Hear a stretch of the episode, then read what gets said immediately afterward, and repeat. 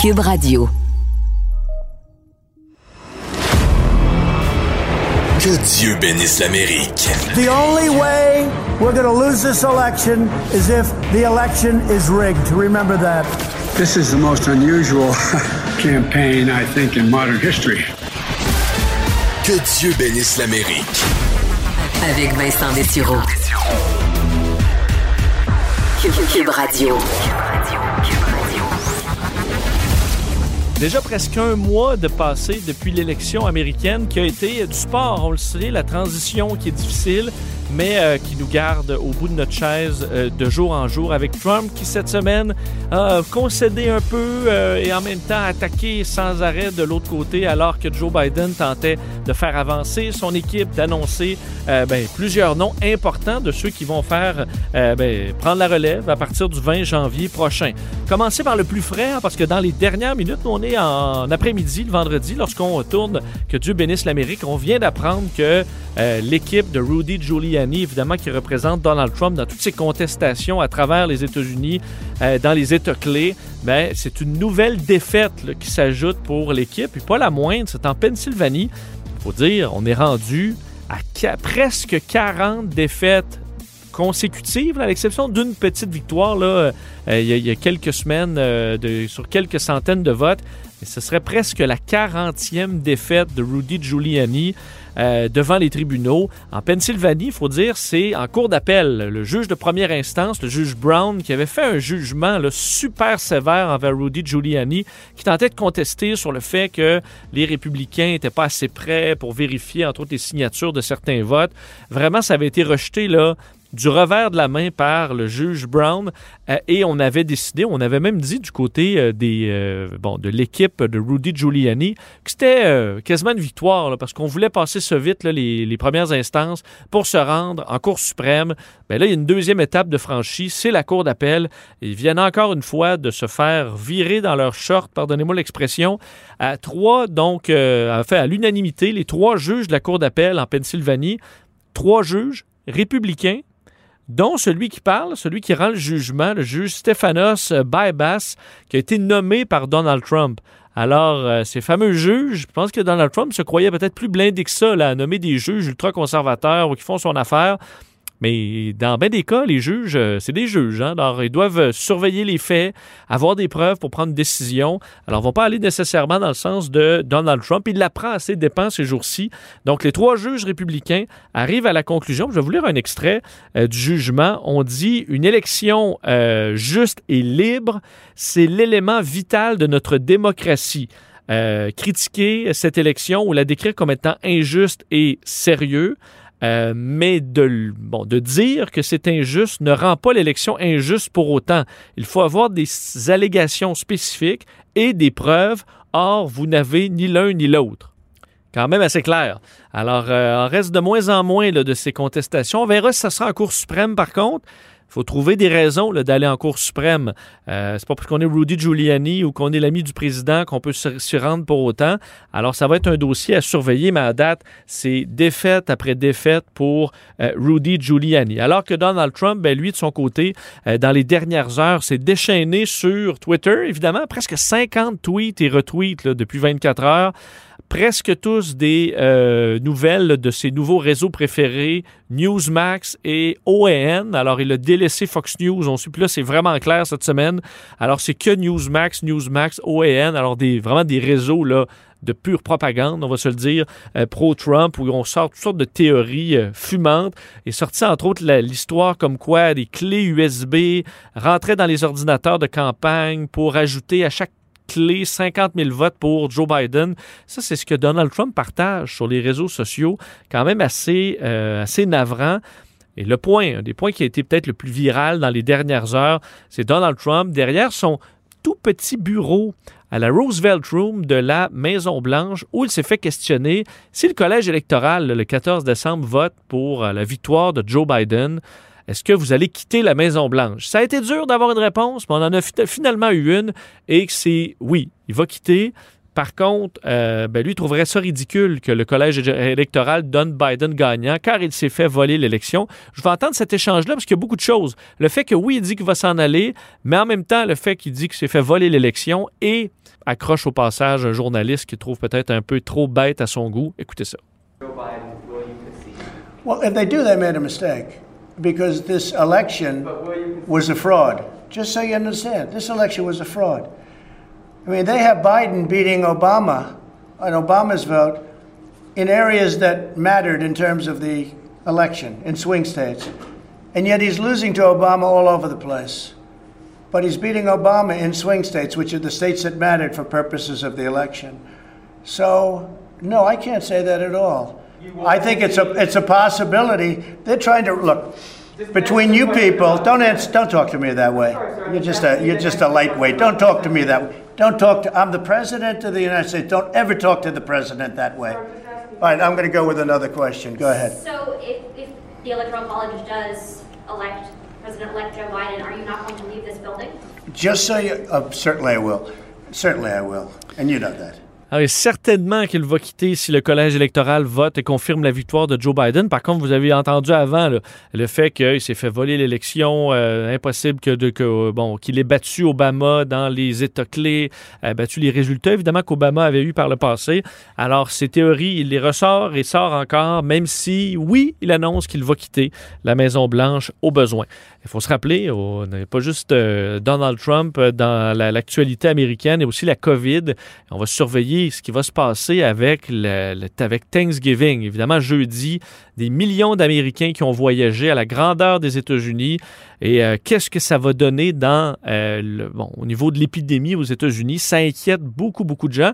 On était en début de semaine à presque 2400 morts par jour aux États-Unis. C'est une hausse fulgurante, des records après records d'hospitalisation également. Euh, dans les derniers jours, entre autres, un médecin qui disait s'attendre à ce que les États-Unis vivent leurs journées les plus sombres de l'histoire médicale moderne aux États-Unis et que les morts euh, quotidiens allaient probablement doubler en raison de Thanksgiving. Ça nous amènerait à peu près à la mi-décembre, un peu avant la mi-décembre. Si ça arrive, qu'on se retrouve avec des taux aussi élevés de COVID juste avant Noël, juste avant le nouvel an, ça pourrait être très difficile pour les États-Unis qui vont vraiment avoir besoin d'une distribution rapide des vaccins. Heureusement pour eux, aux États-Unis, ils vont l'avoir avant nous autres, le vaccin.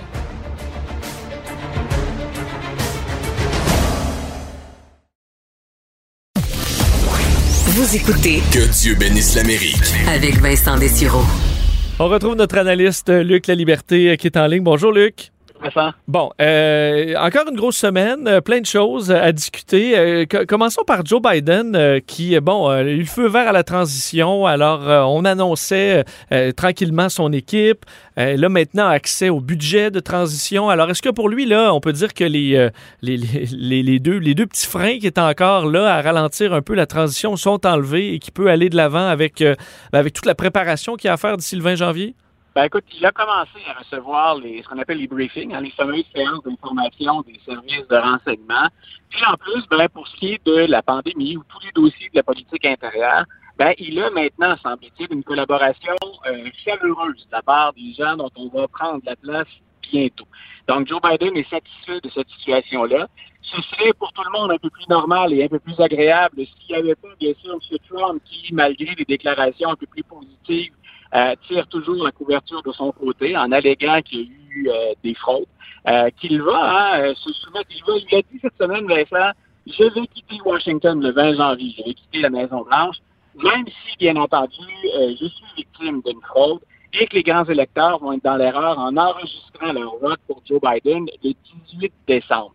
Donc, on est à la limite du ridicule quand on fait ça. C'est certain que c'est pas l'idéal. Mais pour ce qui est de, la routine, de la transition, du transfert d'informations, pour M. Biden, on est maintenant sur la bonne voie. D'ailleurs, Joe Biden disait, euh, en quelque sorte, là, je, le traduis un peu, mais euh, que, tout ce qui s'est passé, ça avait un peu testé le système aux États-Unis, mais que ça avait résisté là, euh, et que, bon, on allait de l'avant. Est-ce que je comprends que ça a résisté, là, mais est-ce qu'il n'y a pas quand même des tâches et un peu de sable qui va rester dans, cet engrenage, montrant que, OK, bon, il n'y a pas eu de coup d'État. Euh, Donald Trump n'a pas pu s'accrocher au pouvoir avec sans, aucune preuve, avec des oui-dire, ce qui, est, ce qui est tout à fait normal, mais Ça ça a quand même eu de la misère. Euh, ça, a passé difficilement. Est-ce que là-dessus, les colonnes du temple ont été un peu ébranlées? Moi, je fais partie de ceux qui croient qu'on a découvert durant les quatre dernières années, puis durant la dernière élection en particulier, à quel point le système américain, il faut, il faut qu'on prenne la peine de l'entretenir, qu'on travaille. La démocratie, c'est quelque chose qui est très exigeant. Ça repose sur la confiance et il faut s'assurer de maintenir cette confiance dans la, probité des, procédures et du système. Ce qu'on a vu, par exemple, Vincent, parce que les gens peuvent se dire ça, hein, nos auditeurs, ben écoutez, finalement, malgré tout le cirque, Biden va être président, c'est pas plus grave que ça. Euh, c'est quand même grave ce qui s'est passé. si on revient ne serait-ce que sur la dernière semaine, les dix derniers jours, quand le président américain invite les législateurs d'un État, ceux du Michigan dans ce cas-ci, à la Maison-Blanche pour exercer sur eux des pressions pour renverser le vote de la population, euh, on est assurément quelque part où on ne voulait pas être dans la démocratie américaine. On a montré, grosso modo, on a fourni le mode d'emploi. Voici ce qu'il faut faire pour ébranler le système. Si le terme coup d'État, à mon avis, a toujours été un brin exagéré, reste qu'on quand même dans des eaux qui étaient particulièrement troubles. Euh, le, collège électoral, le système des grands électeurs, euh, on, on, redécouvre, hein, j'ai l'impression, à chaque fois à quel point c'est compliqué et à quel point c'est fragile. Euh, si on avait des politiciens capables de travailler ensemble, républicains et démocrates, il faudrait s'asseoir et s'assurer d'installer de nouveaux garde-fous à la démocratie américaine pour pas que se reproduise un tel cirque. Il n'y a pas eu de fraude. Hein? C'est, euh, M. Trump était bien sûr tout à fait légitimé de recourir aux tribunaux, mais il n'y en avait pas. Les attaques étaient grossières, puis on a senti quelques élus dans certains États être très, très mal à l'aise. Bien entendu, on devine que si on est un républicain, ben, on est encore plus mal à l'aise parce que c'est un président républicain qui crie au complot et qui nous demande d'y penser à deux fois avant de certifier les résultats. Donc, oui, le système tient, mais il est fragile. Et je répète, une démocratie, c'est probablement le régime le plus exigeant qu'on puisse avoir, autant pour les citoyens que pour les politiciens élus qui sont chargés ensuite de préserver cette même démocratie. Est-ce que quand même il le fait, les Américains et leur euh, sacro-sainte constitution, là. nous on n'a pas la même fascination pour, euh, pour, pour, pour, notre document au, Canada, mais c'est quasiment un texte, euh, pas dire religieux, là, mais qu'on vénère. Est-ce que ça empêche un peu de dire, ben là, il faut comprendre, ça a été écrit par des êtres humains aussi à ce moment-là, là, alors il faut dépoussiérer, ça a été précisé au fil des ans par toutes sortes de jugements, là, mais c'est rapiécé, à un moment donné, il y a des morceaux qu'il faut être, qu'il faut, faut, faut qu'on mette à jour, et souvent le parti au pouvoir ben, va dire ça peut-être dans quand, quand, ils sont pas élus, qu'on va changer ci, changer ça. Mais une fois qu'on est élu, ben, on aussi bien garder les choses comme ça plutôt que s'attaquer à la bête. Que c'est, on peut quand même pas s'attendre à ce qu'il y ait de changement de sitôt aux États-Unis là-dessus? Ben, il, y a, deux choses. Hein. Il y a bien sûr des, des, euh, des, institutions, des fonctionnements qui ont été créés dans un siècle qui était bien différent du 21e siècle. Euh, les pères fondateurs craignaient, par exemple, eux, de laisser aller la démocratie, mais euh, qu'on ne s'en remette qu'à la voix du peuple, par exemple. Donc, on a introduit un certain nombre de choses dont on n'aurait plus besoin aujourd'hui, euh, entre autres le fameux collège électoral. Ça servait en partie à ça. C'est la possibilité qu'on avait de corriger le vote de la population si la population commettait une erreur, du moins, bien sûr, aux yeux des décideurs. Il faut aussi comprendre que la Constitution américaine, quand on veut la changer, ben, il y a l'avantage et l'inconvénient d'une donnée qu'on, qu'il faut jamais oublier, quand les pères fondateurs ont créé ce système-là, ils l'ont créé autour d'une seule notion, la notion de compromis. Ce qu'on a dit avec ce document-là, c'est que finalement, il faut séparer les pouvoirs à Washington entre le président, le Congrès, la Cour suprême. Il euh, faut aussi séparer le pouvoir avec les différents États. On se partage entre le fédéral et les États mais on a mis en place dans la Constitution tout ce qu'il faut pour trébucher tant et aussi longtemps qu'il n'y a pas de compromis. Et j'explique souvent en classe à mes étudiants, parfois on a l'impression, par exemple, dans des négociations budgétaires, quand il y a une paralysie de l'appareil fédéral aux États-Unis, on dit, ça y est, le système a planté. Ce qu'on oublie souvent de dire, c'est que ce système-là est pensé pour planter. On aime mieux ne pas bouger et ne rien faire que de continuer sans parvenir à un compromis honorable. Ce qui est difficile à gérer aujourd'hui, c'est que des compromis honorables, dans une période où on est très, très polarisé entre républicains et démocrates, c'est très difficile à obtenir. Donc, je pense qu'il va y avoir une volonté de changement et souvent, il va venir des États. Euh, J'ai évoqué, puis je vais m'arrêter là, le, les grands électeurs, par exemple. Ben, de plus en plus, les États maintenant légifèrent avant l'élection pour dire nos grands électeurs ne peuvent pas renverser la voix de la population. Donc, le vote qui va, le vote qui va sortir, la décision qui, qui va, euh, qui va être au terme du processus électoral, nos grands électeurs ne peuvent pas la changer. C'est de plus en plus le cas, et ce serait, moi, je pense, le temps que les 50 États agissent de la même manière. C'est-à-dire qu'on on retire cette idée-là que les grands électeurs peuvent changer le vote de la population. Euh, ça se produit pas souvent, c'est marginal quand ça survient, mais là, on a vu que la possibilité, elle était bien réelle cette année. Faudrait éviter de se retrouver dans cette situation-là. Euh, Donald Trump cette semaine, c'était pas une grande surprise, mais euh, bon, ça, ça saisit toujours le président qui a décidé de pardonner, euh, donc d'offrir le pardon présidentiel à Michael Flynn, alors son ancien conseiller à la sécurité nationale qui a, bon, qui, qui, qui, a démissionné dans la, dans la tourmente. et bon, est-ce qu'on s'attend d'un, qu'est-ce que tu penses de ce pardon-là précis? Et est-ce que c'est le début d'une longue liste de pardons jusqu'au 20 janvier? Moi, je pense qu'on va encore avoir des pardons dans l'entourage de Donald Trump. Je pense qu'il n'a pas fini de, de, de, rendre service ou de retourner la monnaie de leur pièce à d'anciens euh, d'anciens directeurs de campagne, par exemple, ou d'anciens alliés. Dans le cas de Michael Flynn, on peut penser, et là c'est très subjectif ce que je vais dire là, là je n'ai pas l'ensemble des faits, mais on peut penser que le président Trump, quand il accorde un pardon à Michael Flynn, il le fait en pensant à son propre dossier aussi. Euh, Flynn détient un certain nombre d'informations. Il avait plaidé coupable hein, avant de dire, ben, finalement, j'hésite, hein, je suis pas certain, mais il avait menti au FBI. Michael Flynn détient des informations qui sont compromettantes. Peu importe à quel niveau, jusqu'où on peut aller dans les informations compromettantes, euh, il était en lien hein, avec euh, la Russie et avec le dossier ukrainien avant même d'entrer à la Maison-Blanche aux côtés de Donald Trump. C'est la raison d'ailleurs pour laquelle Barack Obama avait dit à Donald Trump évitez de vous accoquiner de vous associer à Michael Flynn. Donc, par nature, hein, un pardon présidentiel, c'est toujours controversé. Il y a quelqu'un qui a été jugé ou qui est sur le point de l'être. Euh, dans le cas de Michael Flynn, ben, ça l'est encore un peu plus. Euh, qui reste-t-il maintenant dans l'entourage qui est toujours derrière les barreaux? On pourrait penser à Paul Manafort, par exemple, qui est son ancien directeur de campagne. Il l'a été brièvement en 2005 on peut penser à M. Papadopoulos, qui lui aussi a été, euh, condamné. Donc, ce sont les, les, deux plus proches actuellement de Donald Trump qui pourraient encore en bénéficier. Maintenant, on verra. Euh, la fin de la présidence, c'est toujours une période de lobby aussi pour des gens qui souhaitent obtenir des pardons. Est-ce qu'on aura quelques surprises qui nous attendent d'ici au 20 janvier? C'est pas impossible, mais rien d'aussi euh, controversé ou gros que ce que le président vient de faire avec Michael Flynn à moins qu'il se pardonne lui-même, cette histoire-là. Donc, on discute quand même depuis quelques, quelques semaines. Puis, euh, ça, c'est bon, euh, ce serait vraiment, vraiment fou, mais en même temps, euh, est-ce qu'on est à une surprise près? Ça, je sais qu'on en a déjà parlé, mais cette idée-là, j'entendais même des gens qui disaient, ben, Trump pourrait démissionner pas le 19 janvier, Mike Pence euh, devient officiellement président et là pardonne à Trump si Trump ne peut pas se pardonner lui-même en tant que président. On est rendu dans des scénarios fous, mais si Trump est sur le bord d'aller en prison et il le sait, euh, serait probablement prêt à faire ça pour, pour, euh, pour s'éviter des années dans un pénitencier fédéral.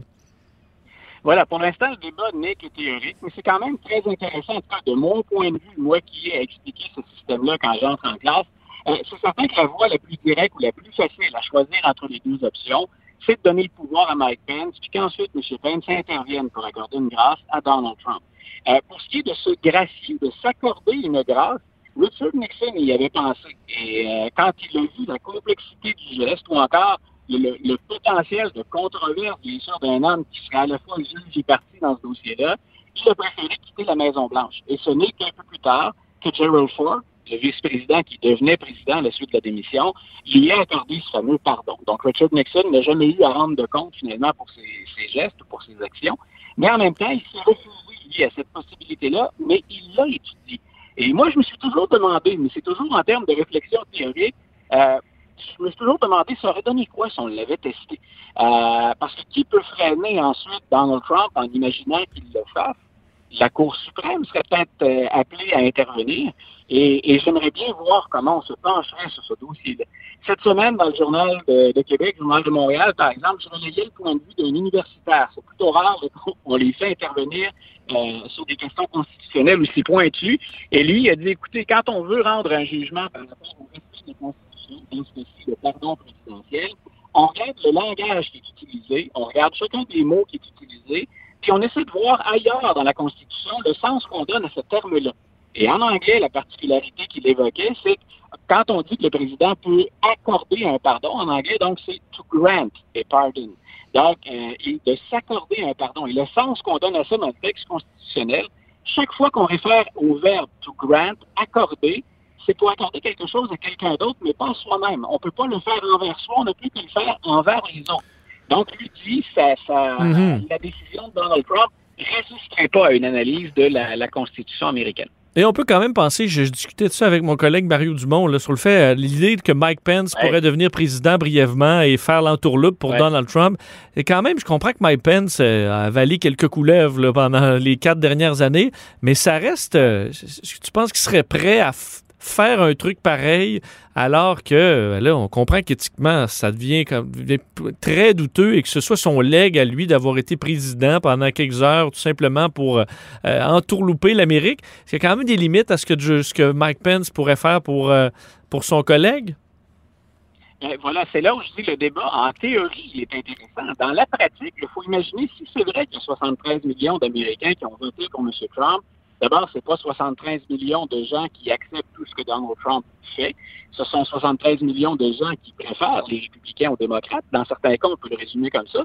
Mais il faut penser que Joe Biden vient de fracasser un record en dépassant les 80 millions de votes aussi, euh, de gens qui, bien souvent, en ont contre Donald Trump. Euh, on envoie quel message à la population? Hein, tantôt, j'évoquais, moi, j'évoquais, pardon, le cas de Richard Nixon. Euh, quand Ford pardonne à Nixon, euh, c'est un des éléments qui explique la crise de confiance des Américains à l'égard de leur gouvernement. On peut même trouver un peu une partie de l'origine, en tout cas de la méfiance à l'endroit des dirigeants euh, autour de cette décision-là. Donc, essaie d'imaginer en 2020 ce que ça donnerait à un vice-président Pence qui pardonnerait à Donald Trump quand finalement la stratégie ne peut pas être plus claire que ça. Ah, le président baisse les bras, s'en va, son vice-président lui pardonne. Euh, je, un, ce serait une manœuvre qui serait grossière, légale, hein, constitutionnelle, mais grossière. Puis, ben, il y a toujours ce potentiel de retomber dans la société. Puis d'indignation, je pense qu'il serait bien légitime. Euh, Peut-être en terminant rapidement, Luc, euh, le- le- quand même une question par rapport à tout ce, ce mouvement là, de contestation de Donald Trump où on a vu à quel point les, les bon, ceux qui sont abonnés, entre autres, à la campagne de Trump là, sur les chaînes de courriels reçoivent là, des dizaines, de, en fait, 10-15 courriels par jour pour, euh, de- pour demander des dons. Mais on se rend compte que 75 maintenant de ces dons-là s'en vont dans un super PAC, une espèce de bon, organisation qui a une grande liberté sur où vont aller les fonds. Et certains se demandent est-ce que les de Trump sont en train de se faire, euh, se, faire rouler par Trump? Écoute, les, inquiétudes sont légitimes parce que c'est Donald Trump, selon les, procédures mises en place actuellement, quand il a utilisé toutes ces requêtes, puis tu l'as bien précisé, on est rendu, ça, a changé, hein, ce pourcentage-là euh, des dons que Donald Trump peut récupérer pour lui, il a augmenté au fur et à mesure des procédures. Moins on avait de chances de gagner, plus l'argent pouvait aller dans les poches de Donald Trump. Donc, ça semble être une stratégie assez claire pour permettre à Donald Trump et à son équipe, mais à Donald Trump lui-même, d'éponger certaines dépenses. Et là, on ne parle pas des dépenses judiciaires, on ne parle pas de défendre l'intégrité du vote en cherchant des magouilles ou en cherchant de la faute. On parle de soulager un peu euh, les poches du président américain ou les, les, les goussets, la bourse présidentielle. Donc, euh, ça, ça, ça ressemble hein, à ce que Donald Trump a fait toute sa vie. Vincent. Et avec euh, 40, presque 40 défaites, souvent très, très rapides, ça coûte moins cher quand même devant les tribunaux, Luc, euh, de perdre euh, en l'espace de quelques heures en se faisant rabourer par le juge qu'un long procès serré. Là. Alors, euh, peut-être qu'il y a bien de Ah, l'argent qui va aller ailleurs. Écoute, il est temps qu'on passe à autre chose vivement. Là. Non seulement c'était pas crédible les accusations, non seulement il n'y avait pas de fait pour appuyer ça, c'est ce que les juges, même des juges là, beaucoup plus ouverts aux républicains, ont carrément dit on se moque du système, là, on fout de la gueule, on se fout de la gueule du client. En plus, là-dedans, ça sent quelque part l'arnaque de bas étage. Là, ça, ça sent Oui. le, le On- compa- le comportement qui est tout sauf moral. et On attendait le Kraken hein, qu'on nous promettait, là, donc une espèce de, de flot de preuves euh, euh, qui avait été repris par beaucoup de conspirationnistes au Québec. Ben, le Kraken, il est sorti cette semaine de Mme Powell, un document d'une centaine de pages où il y avait encore une fois, euh, écoute, euh, absolument, absolument rien là-dedans. Luc, toujours un Écoute, plaisir. pas- Vas-y. Et Vincent, juste pour, juste pour terminer, Mme Powell, Giuliani et Trump l'ont rejeté. C'est dire à quel point on est rendu loin dans la théorie du complot quand ça devient inacceptable, même pour le président et pour son avocat. Oui, que M. Trump, il peut jeter aussi devant l'autobus, euh, c'est pas très long quand ça fait son affaire. Merci, Luc. À la semaine prochaine.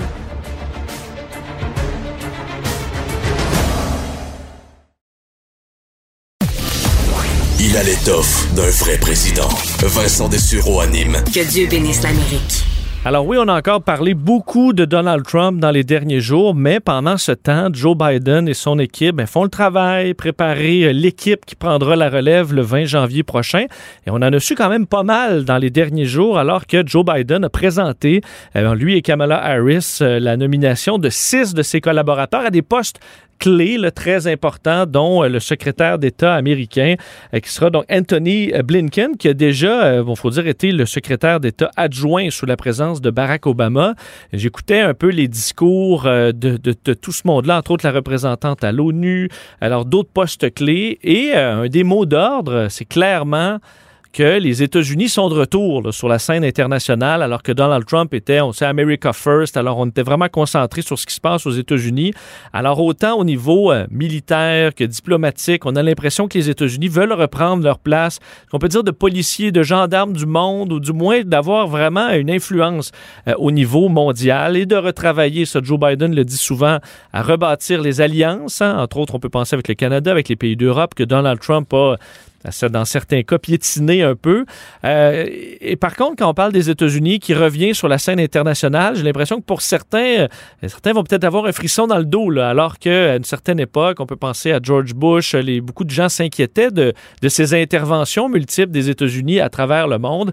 Euh, pour en parler, voir un peu ben, quels seront les défis et les, et les désirs, les objectifs de l'équipe de Joe Biden dans les prochaines années. On rejoint tout de suite le chercheur à l'Observatoire sur les États-Unis de la chaire Raoul Dandurand, expert en politique étrangère et de défense des États-Unis, Julien Toureil, euh, qui est en ligne. Monsieur Toureil, bonjour. Bonjour. Euh, est-ce que je me trompe en disant que pour quand même une partie de, la population et du monde, c'est un peu des émotions, euh, enfin un mélange d'émotions lorsqu'on dit OK, les États-Unis reviennent sur la scène mondiale parce que ça toujours été que du succès, du moins dans les interventions euh, des États-Unis dans le monde. Est-ce que je me trompe? Ben, non, vous avez raison. Si on définit ce, retour comme, par exemple, le regain d'intérêt ou d'attractivité aux yeux des décideurs américains pour les opérations militaires. C'est vrai que, euh, notamment avec celle décidée sous George W. Bush en réaction au 11 septembre 2001, euh, en Afghanistan et plus particulièrement en Irak, on avait vu des, des États-Unis qui s'étaient arrogés, oui, leur rôle euh, de euh, gendarmes du monde qui avaient fait fi euh, de, des forums multilatéraux, qui n'avaient même pas écouté trop trop leurs alliés traditionnels. On se souvient notamment dans, dans le cas d'Irak, ça avait suscité de vives tensions entre Washington et certaines capitales dans les pays alliés, notamment en Europe et en France plus particulièrement. Donc oui, si on définit le retour des États-Unis comme un regain d'intérêt pour les opérations militaires, ça peut euh, susciter une certaine inquiétude. Évidemment, c'est pas ce que sous-entend euh, manifestement hein, le, président élu euh, Joe Biden quand il parle de retour de l'Amérique sur la scène internationale. Il fait surtout allusion à une volonté manifestement de reprendre le dialogue, de remettre la diplomatie au centre de la, la, politique étrangère et de renouer finalement avec une tradition qui voit les Américains être à la tête de la table, donc exercer une forme de, leadership, mais surtout euh, discuter avec leurs alliés traditionnels, ce que vous avez souligné, Donald Trump n'a pas trop bien fait ou a fait de façon euh, parfois très cavalière, mais aussi discuter euh, avec des rivaux ou des adversaires des États-Unis pour euh, essayer d'arriver à des solutions diplomatiques aux différents qui les opposent. On comprend, M. Tourek, qu'au niveau militaire, c'est assez clair de, s'imposer parce que c'est la plus grande armée du monde, le plus de budget. Alors, ça, ça, va un peu de soi. Au niveau diplomatique, est-ce que les, quatre années de Donald Trump ont laissé des traces au point où pour bon, ceux qui seront responsables de la diplomatie, que ce soit à l'ONU ou bon, pour le secrétaire d'État, est-ce qu'il y a quand même, disons, du, chemin à faire? Parce que pour être, faut quand même être autorité morale, faut pour pouvoir s'imposer comme ça à la, scène internationale. Est-ce que ça, ils sont quand même un peu écorchés ou ça reste les États-Unis? Ils ont une longue histoire en diplomatie internationale, un poids dans les, les, les, grands échanges commerciaux autant qu'échanges diplomatiques. Est-ce que ça va être assez facile pour eux de reprendre ce siège-là ou un peu plus difficile? Mais ça va être un peu tout le défi hein, de, la présidence de, Joe Biden, ça va être de restaurer euh, ce, prestige et la crédibilité des États-Unis qui ont quand même été mis à mal par quatre ans de, de présidence Trump. Et il va devoir relever ce, défi de crédibilité et de prestige auprès de deux audiences. Euh, la première, avant tout, c'est euh, celle de la bureaucratie fédérale américaine en charge de la politique étrangère. Sous euh, Donald Trump, elle a mal vécu cette bureaucratie fédérale notamment les, hauts fonctionnaires du département de la défense, hein, chez les, euh, du département d'État, pardon, euh, chez les, les, diplomates américains, il y a eu beaucoup de démissions parce qu'ils avaient le sentiment que euh, le président Trump et le second secrétaire d'État, Mike Pompeo, euh, ne tenaient pas vraiment compte de euh, leurs propositions. La communauté aussi américaine du renseignement va devoir être rassurée avec la nouvelle administration Biden. Donc ça, c'est la première audience qu'il va falloir euh, cajoler, si, si, je puis dire. Et en effet, après, euh, sur la scène internationale, ça va dépendre euh, du degré d'implication qu'auront euh, Joe Biden et ses principaux conseillers, la marge de manœuvre euh, qu'ils auront. Alors les choix qui ont été faits et la réception d'ailleurs à l'étranger des, des, choix qui ont été annoncés ces derniers jours par Joe Biden semble laisser entendre notamment que chez les alliés, on a hâte de rencontrer ces personnes-là et qu'on va finalement donner une chance aux coureurs. Mais euh, après, ça n'empêche pas qu'il y aura certainement des sujets sur lesquels il y aura des désagréments, il y aura euh, des, déceptions. On, peut penser par exemple euh, au Moyen-Orient, tout le dossier de l'appui militaire des États-Unis à leurs alliés régionaux en particulier l'Arabie saoudite et les Émirats arabes unis, hein, qui sont impliqués à l'heure actuelle dans, dans, des conflits longs, durs, qui ne respectent pas vraiment le droit de la guerre en particulier au Yémen et euh, en Libye. On pourrait imaginer qu'une administration Biden, donc par rapport à ses alliés, soit un petit peu plus euh, demandeuse de, garanties, de, restrictions, contrairement à ce qu'a fait euh, Donald Trump. Mais voilà, il y a un autre dossier qui, va poser problème et qui va venir rendre compliqué ce dialogue avec les alliés au Moyen-Orient, c'est la question iranienne. Parce que si Joe Biden, pour faire simple, veut réintégrer l'accord sur le nucléaire iranien de 2015, il devra donner des gages aux autres pays de la région qui craignent avant tout euh, la, puissance iranienne ou les velléités d'hégémonie régionale de l'Iran. Et euh, pour donner des gages, ben, peut-être on acceptera finalement de rester dans un partenariat militaire qui euh, voilà, a des, conséquences très concrètes et très très néfastes, notamment sur les civils qui sont délibérément ciblés par les forces émiraties ou saoudiennes dans des conflits comme ceux au Yémen ou en Libye.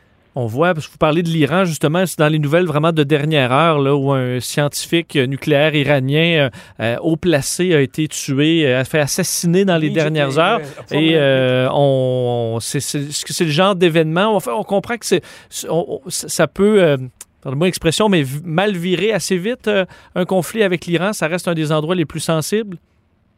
Oui, euh, assurément pour euh, la, diplomatie américaine. Alors euh, évidemment, ça ne date pas d'hier et, tous les programmes hein, de, sabotage de, de, des ambitions nucléaires iraniennes n'ont pas été euh, l'œuvre uniquement de, de l'administration Trump. On peut penser euh, notamment au virus informatique Stuxnet, hein, qui avait été mis en place euh, déjà à l'époque de Barack Obama, qui avait contribué à affaiblir le, programme nucléaire. Il y avait déjà eu des périodes d'assassinats ciblés, mais Donald Trump a voulu adopter vis-à-vis -vis de, de l'Iran la, la, stratégie ou la tactique qu'il a qualifiée de pression maximale, c'est-à-dire imposer des sanctions, notamment économiques très très sévères, qui ont euh, nuit euh, d'ailleurs à la population iranienne depuis euh, quelques années. On n'a même pas assoupli les, sanctions et restrictions commerciales malgré le contexte de, pandémie de, de Covid-19, qui aurait pu être une bonne idée. mais cette pression maximale, elle n'a pas eu l'effet escompté finalement, qui était de forcer Téhéran à revenir à la table des, des négociations. Ça a plutôt poussé l'Iran à reprendre euh, son programme nucléaire et euh, continuer à, mettre de la pression. À quelques semaines finalement de, la présidence de, de, Donald Trump, on a plus l'impression que oui, ça peut créer euh, des flamèches qui déclenchent un conflit, quoique les, Iraniens sont très prudents. On l'avait vu en début d'année 2020 lorsque leur principal général architecte de leur politique étrangère, M. Soleimani, a été éliminé par les Américains en Irak, hein, c'était au mois de janvier, déjà à ce moment-là, on craignait une réplique très forte de l'Iran, elle ne s'est pas fait sentir. Là, on peut imaginer que même si ça rehausse le niveau de tension, que ça pourra poser problème à Joe Biden pour euh, essayer de créer un climat de confiance avec Téhéran pour reprendre des négociations. Euh, ce, type d'assassinat ou ce type d'élimination euh, très ciblé qui fait partie encore une fois d'un continuum ne, ne, devrait pas déclencher selon toute vraisemblance un conflit à très court terme. Je pense qu'un des grands défis, c'est la Chine également. Dans les prochaines années, on voit euh, bon, le gouvernement chinois qui, euh, peut dire, se, radicalise dans certains gestes. C'est difficile à... semble très, tout un casse-tête pour la diplomatie euh, présentement de gérer la Chine. quel angle vous voyez Joe Biden prendre? Est-ce que c'est de la fermeté ou la douceur avec la Chine? Si on peut résumer ça de façon simple, je pense pas. Mais comment vous voyez la gestion de la Chine par l'équipe de Joe Biden? Alors, on va probablement essayer d'avoir un équilibre entre euh, fermeté et euh, approche un petit peu plus euh, douce parce que ben, la, la, perception qu'on a aux États-Unis de la Chine, elle a considérablement évolué au cours des, dernières années. On voit de façon beaucoup plus négative la Chine, et c'est pas propre euh, uniquement aux États-Unis, et ça se traduit même dans le discours de, Joe Biden, qui a eu des propos. Alors on pourrait dire que c'était en campagne électorale et qu'il fallait suivre un peu la surenchère à cet égard de, Donald Trump, mais il a quand même eu des propos assez durs à l'endroit du président euh, chinois euh, Xi Jinping. Donc on, peut s'attendre à une administration Biden qui soit assez ferme sur le respect par Pékin de principes du droit international, notamment la fameuse liberté de euh, circuler en eau internationale, qui est un principe cher aux États-Unis et que Pékin a tendance à bafouer, notamment en mer de Chine méridionale, hein, qui est probablement l'un des lieux en, termes de, de conflits potentiels qui méritent le plus d'attention euh, en ce moment, peut-être avec l'Iran, donc la mer de Chine méridionale. Euh, Biden va, euh, l'administration Biden va certainement rappeler ce, principe-là, va peut-être aussi insister un petit peu plus que ne le faisait Donald Trump sur le respect des droits de la personne, de, de la démocratie, notamment vis-à-vis de Hong Kong, peut-être même vis-à-vis de la minorité musulmane ouïghour qui est assez maltraitée par Pékin depuis quelques années maintenant. On va être aussi ferme sur la question du respect des, droit de propriété intellectuelle, euh, se, braquer un petit peu plus lorsqu'il y a de l'espionnage commercial et économique euh, mené euh, par la Chine contre des intérêts américains. Mais en parallèle, ce qui va donc changer, ou ce qui devrait changer avec Biden par rapport à, Trump, c'est qu'on va essayer aussi de coaliser les alliés pour faire contrepoids à la montée de la Chine. Alors, on pourrait dire que Trump a essayé de faire ça, mais il n'a pas vraiment convaincu les, les, alliés parce que c'était plus de, de l'injonction. Biden va essayer euh, de les cajoler et mm. peut-être de remettre au goût du jour, du moins à Washington, le fameux euh, traité transpacifique. Parce que justement, parlant de coalition, euh, sur peut-être terminer avec la, la, la, Russie, on a l'impression que bon, Poutine souhaite, aurait souhaité la réélection de, de Donald Trump. Il a peut-être travaillé à ça d'ailleurs, on ne le sait pas. Mais entre autres, Donald Trump, durant ces, années de, de président, a malmené un peu l'OTAN. Il a fait plusieurs organisations internationales, mais dont l'OTAN. Est-ce que là, de voir Joe Biden arrivé, on peut s'attendre à ce que cette organisation-là soit euh, plus forte que dans les dernières années et que pour la Russie, ce soit une mauvaise nouvelle? Ben, elle ne se sentira pas menacée ou les membres de l'OTAN ne seront pas inquiets quant à l'intérêt des, États-Unis, puisque bon, l'administration Biden n'a pas évoqué la possibilité de retirer les États-Unis de l'OTAN, comme l'avait laissé entendre pendant quand même pas mal de temps euh, le nouveau euh, président euh, Trump lorsqu'il est arrivé au pouvoir en, janvier 2017. Alors c'est sûr que aux yeux de Moscou, de voir des États-Unis impliqués dans l'OTAN et une OTAN qui va être rassurée par l'arrivée de Biden et donc un petit peu plus unie, ça fait pas nécessairement plaisir pour une raison fondamentale, c'est que aux yeux de Moscou, on a l'impression que euh, finalement, ce sont les Occidentaux et les Américains en premier lieu qui ne sont pas sortis de la mentalité de la, guerre froide. Il faut quand même rappeler que l'OTAN, euh, sa raison d'être, c'était de euh, faire face à la menace soviétique pendant la guerre froide. Et depuis la fin de, celle-ci au début des années 90, l'OTAN n'a pas su trouver sur la longue durée un motus operandi euh, avec Moscou pour rassurer quant à ses intentions. Et ça fait que lorsque l'OTAN laisse entendre qu'elle pourrait s'élargir à des pays comme la Géorgie en 2008 ou à l'Ukraine euh, en 2014, ben, Moscou réagit euh, très très vigoureusement, s'oppose, voire ouvre des hostilités dans le cadre d'un conflit armé limité. Et donc oui, probablement que, Vladimir Poutine n'est pas tout à fait satisfait de, l'élection de Joe Biden, même si on peut imaginer, comme l'ont fait beaucoup de présidents, euh, d'ailleurs depuis la, fin de la guerre froide, que Joe Biden annonce sa volonté d'essayer de renouer ou de recréer une relation diplomatique un petit peu plus euh, sereine et saine euh, avec Moscou et reprendre un peu le fameux reset qui avait été évoqué par Madame Clinton au tout début de la présidence Obama. Pensez-vous, en terminant, que le, départ de Trump va laisser quand même un vide dans l'actualité, quoi qu'il va probablement parler encore, puis on va en parler. On a tellement parlé de Donald Trump pendant quatre ans. Pensez-vous que les grands réseaux vont s'intéresser justement un peu plus à ce qui se passe dans le monde euh, alors que Donald Trump ne sera plus président? Joe Biden, bon, on va suivre un peu moins, il faut faire moins de frasques au, quotidien, qu'on pourra se tourner vers des conflits, euh, euh, des tensions, des dossiers dans le monde qui ont été éclipsés par tout ça depuis quatre ans? oui, ce serait d'ailleurs une, très bonne chose. Euh, de voir ce qui se passe au-delà du bureau ovale et au-delà du, compte Twitter du, président américain. ça pourrait être aussi l'occasion euh, pour les grands réseaux, notamment aux États-Unis, de euh, d'analyser un petit peu plus en profondeur les enjeux de politique étrangère. Parce que bon on en a évoqué quelques-uns ils sont très importants mais euh, ils doivent susciter un débat au sein de la population américaine pour voir comment euh, on les gère là. Il y aurait aussi celui évidemment de la santé mondiale ou des changements climatiques. Et à cet égard ne pas avoir la distraction du compte Twitter du, du président Trump même si vous avez raison de dire qu'il sera certainement encore euh, actif et qu'il aura peut-être une influence politique après son départ de la Maison-Blanche, euh, ça fera du bien. À suivre. Monsieur Touret, c'est un plaisir de vous parler. Merci beaucoup. Merci à vous. Au revoir. Julien Touret, chercheur à l'Observatoire sur les États-Unis de la chaire Raoul Dandurand, expert en politique étrangère et de défense des États-Unis.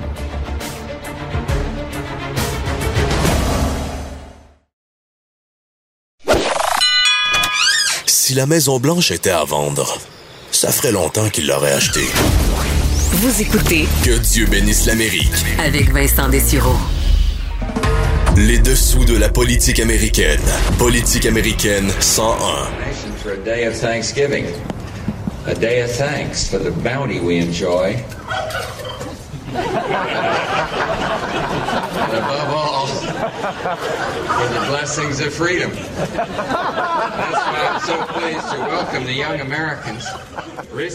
Alors, ce que vous entendez date de 1989. Premier euh, pardon présidentiel officiel d'une dinde, alors que c'était la Thanksgiving dans les derniers jours aux États-Unis. Événement, bon, super important et dont le, grand repas familial est symbolisé par cette dinde servie au milieu de la table.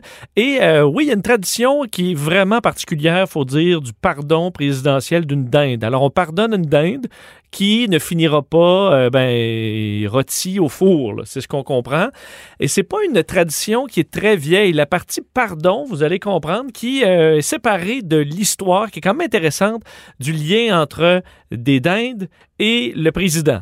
Euh, vous rappelez que la tradition actuelle, c'est que le président, donc un peu avant la, euh, la Thanksgiving, va, euh, bon, après un débat sur un site Internet, là, choisir une dinde qui sera graciée et qui euh, va donc passer sa vie, bon, et mourir de, vieillesse éventuellement, plutôt que manger lors du repas de la Thanksgiving. Ça donne toujours un moment assez drôle avec les présidents qui peuvent relâcher un peu la pression. On s'entend que c'est pas un discours qui va changer la vie de personne. Barack Obama s'amusait énormément avec ses. Euh, ben même, il était un peu gêné, je pense. Il disait euh, le travail de président est très important.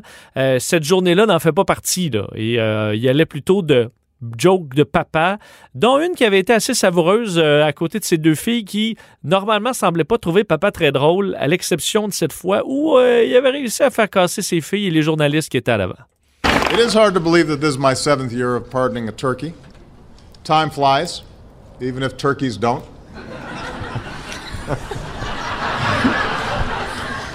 that was good. That was I, good. I thought it was pretty good. yeah.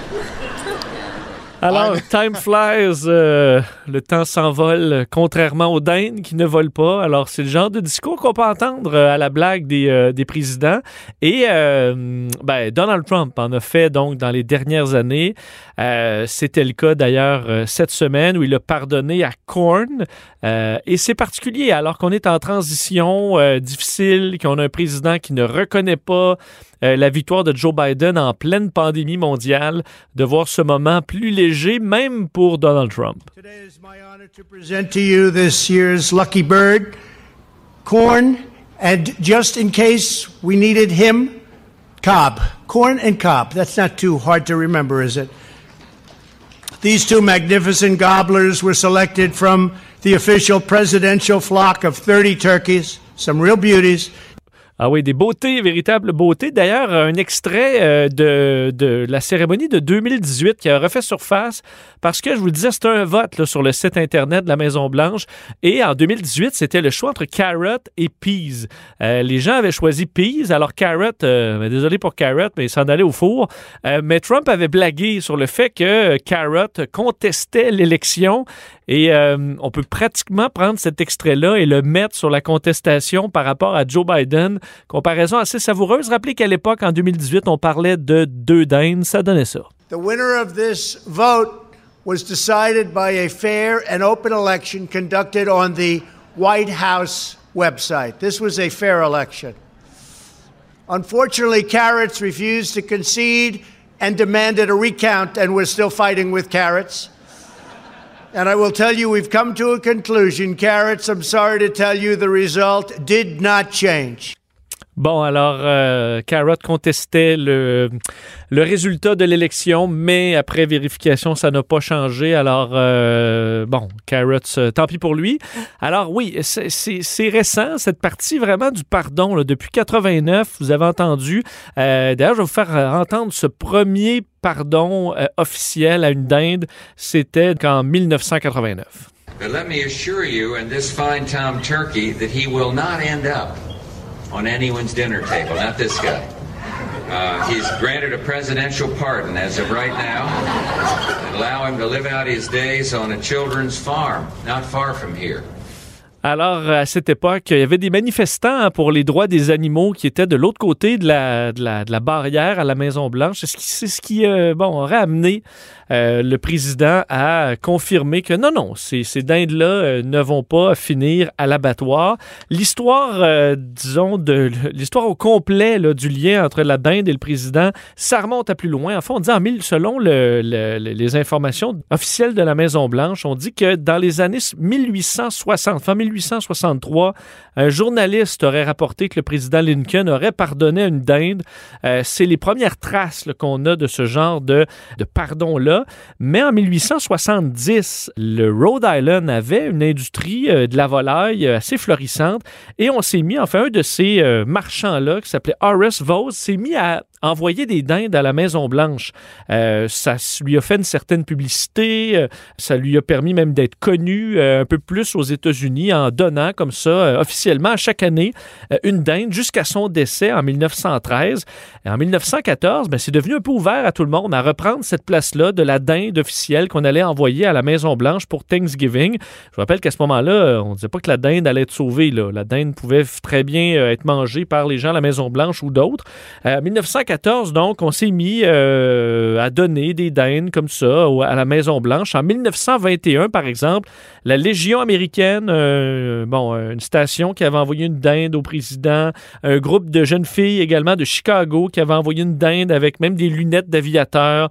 Euh, les scouts envoyaient du, les scouts du Vermont ont envoyé en 1925 une dinde également au président. Alors, c'est un symbole de, ben, symbole d'action sympathique et gentille en faveur du président.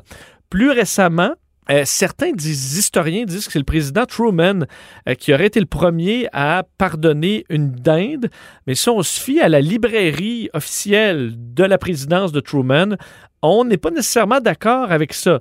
Euh, on explique qu'il euh, est le premier à avoir fait une cérémonie avec la National Turkey Federation, alors Fédération nationale de la dinde, qui est la fédération qui s'occupe de, de, dans l'histoire récente d'envoyer cette dinde qui sera graciée par le président. Alors c'est le premier à avoir fait une cérémonie de la sorte, mais ce n'était pas nécessairement pour, pour donner un pardon en quelque sorte. Vous voyez la différence? Également, euh, moment de tension avec l'industrie de la volaille à cette époque-là, c'est qu'en 1947, on était encore sur euh, la suggestion du gouvernement de Poultryless Thursday. Alors, les jeudis sans volaille. Pourquoi on avait ça à ce moment-là? C'est qu'on envoyait aux États-Unis des tonnes de nourriture à l'Europe qui était dévastée par la Deuxième Guerre mondiale et on demandait aux Américains de euh, conserver le plus possible la nourriture. Alors, on leur demandait un peu comme on dit un lundi sans viande de nos jours. Alors, il y avait les jeudis sans volaille. Le problème, c'est qu'en 1947, le Thanksgiving, euh, le Nouvel An et Noël tombaient des jeudis. C'est-à-dire qu'on se serait trouvé à vraiment nuire à l'industrie de la volaille et de la dinde cette année-là si on avait respecté les jeudis sans volaille. Alors, euh, ben, on a décidé carrément d'y aller plus mollo sur cette directive-là. Et pour signaler cet appui à l'industrie de la dinde, ben, on a reçu une première dinde en 1947 de cette euh, Fédération nationale de euh, la dinde. Et c'est devenu en quelque sorte une présentation qui est devenue plus ou moins sporadique dans les années qui ont suivi.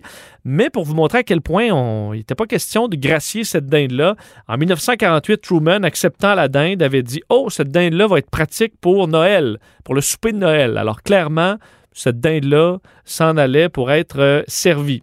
Ensuite, euh, on aurait utilisé en 1963 le terme pardon par le Washington Post sur le fait que le président Kennedy, lors de cette cérémonie-là, aurait dit Let's keep him going. Donc, laissez-le aller. Alors, est-ce qu'on l'a vraiment fait après? On ne sait pas trop. Durant les dernières années de Nixon, euh, c'est Patricia Nixon qui acceptait euh, les dindes au nom du président. Et en 1973, on avait décidé d'envoyer la dinde dans une ferme pour continuer sa vie.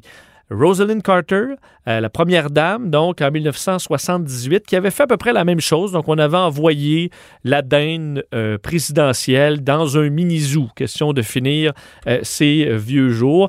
Et en 1981, où la pratique d'envoyer cette dinde-là dans une ferme pour ne pas être tuée est devenue un peu la norme. Mais comme je vous le disais, c'est en 89, sous la pression euh, ben, d'activistes pour le droit des animaux, où le président George H.W. Bush a décidé qu'il fallait mettre ça clair que euh, cette dinde était maintenant pardonnée. Alors, c'est la petite histoire. C'est quand même particulier de voir que Donald Trump, qui euh, a défait à peu près toutes les conventions d'un président, en a gardé au moins quelques-unes, dont le pardon présidentiel à la fameuse dinde.